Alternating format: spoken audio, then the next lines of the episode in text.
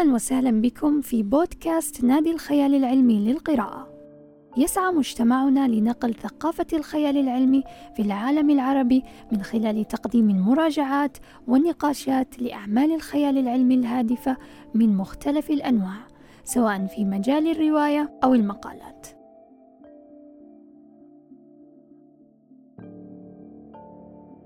في هذه الحلقة سنناقش موضوعا مهم ناقشته العديد من الروايات والفلسفات، ألا وهو مسألة العالم المثالي الذي يحقق لجميع الأفراد السعادة والرضا، لكننا سنناقشه من زاوية الخيال العلمي وكيف ناقش كتاب الخيال العلمي هذه المسألة في أعمالهم. في البداية علينا أن نفهم معنى مفهوم اليوتوبيا بشكل عام. كلمة يوتوبيا مأخوذة من لفظة يونانية وهي توبوس، وتعني حرفياً لا مكان. أول من استخدم هذه الكلمة كان توماس مور في كتابه يوتوبيا، وصور فيه مجتمع مثالي يسوده الخير والسعادة ولا وجود للشر فيه. انتشرت هذه الكلمة وأصبحت تستخدم لوصف أي عمل يصور مثل هذا المجتمع، أو ما نطلق عليه المدينة الفاضلة.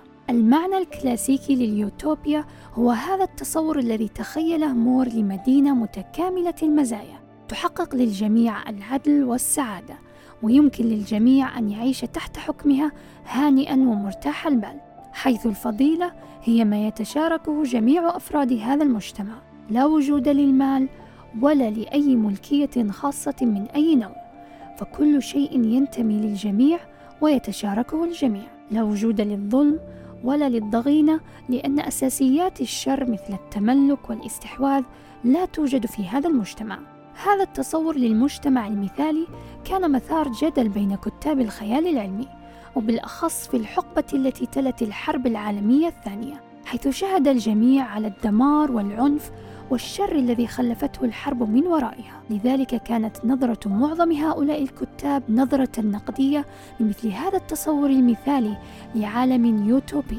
يجد كتاب الخيال العلمي أن وجود مثل هذا العالم هو السبب الذي سينتج عنه نظام قمعي. يرى هؤلاء الكتاب أن اليوتوبيا لو طبقت في الواقع لن تكون إلا نتيجة حتمية للديستوبيا، حيث يختبئ الظلم تحت ستار المثالية.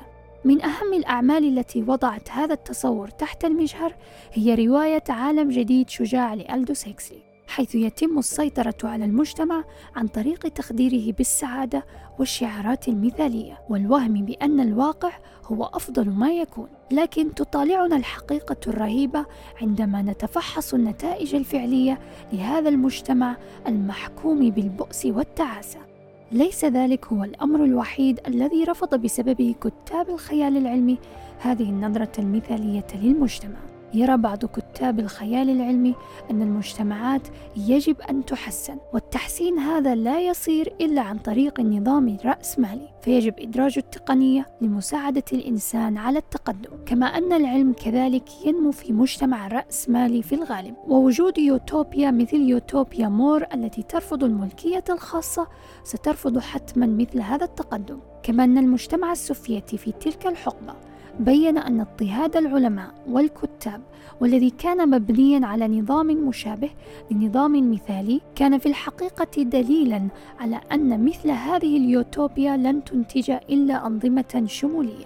إضافة إلى هذه الأسباب، هناك أيضاً سبب آخر في رفض كتاب الخيال العلمي لليوتوبيا الكلاسيكية. هذا السبب طرحه آرثر سي كلارك، الذي بيّن أن عيب هذه اليوتوبيات هو الرتابة والملل. يطرح كلارك تصوراً جديداً لليوتوبيا، وهو أن ينهض البشر بأنفسهم ويتطوروا بجنسهم، وذلك لا يكون إلا بالنظر للفضاء. لا يعارض كتاب الخيال العلمي اليوتوبيا، ولكنهم يرون أن النظرة الكلاسيكية معيبة جداً، حيث لا يجب أن يكون هدف اليوتوبيا هو السعي إلى مجتمع مثالي، وإنما يجب أن يكون هدفها هو طرح الخيارات المناسبة لجعل الحياة أفضل للجميع، وذلك لا يكون إلا بتطويع الجهود البشرية في العلوم والتكنولوجيا وما إلى ذلك.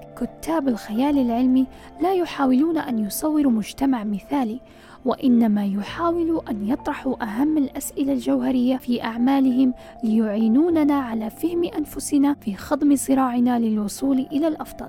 ما هو المعنى الحقيقي للحياة؟ وما هو مصير الإنسان في هذه الظروف التي يحتمل أن تكون الأفضل له؟ فلا يهم ما يمكن أن نصل إليه ما دمنا لم نفهم طبيعتنا بالفعل. فهل يمكن أن تكون طبيعة الإنسان خليقة بالعيش في مثل هذا المجتمع؟ وهل يمكن لحياته أن تكون ذات معنى في عالم يمنحه كل السعادة؟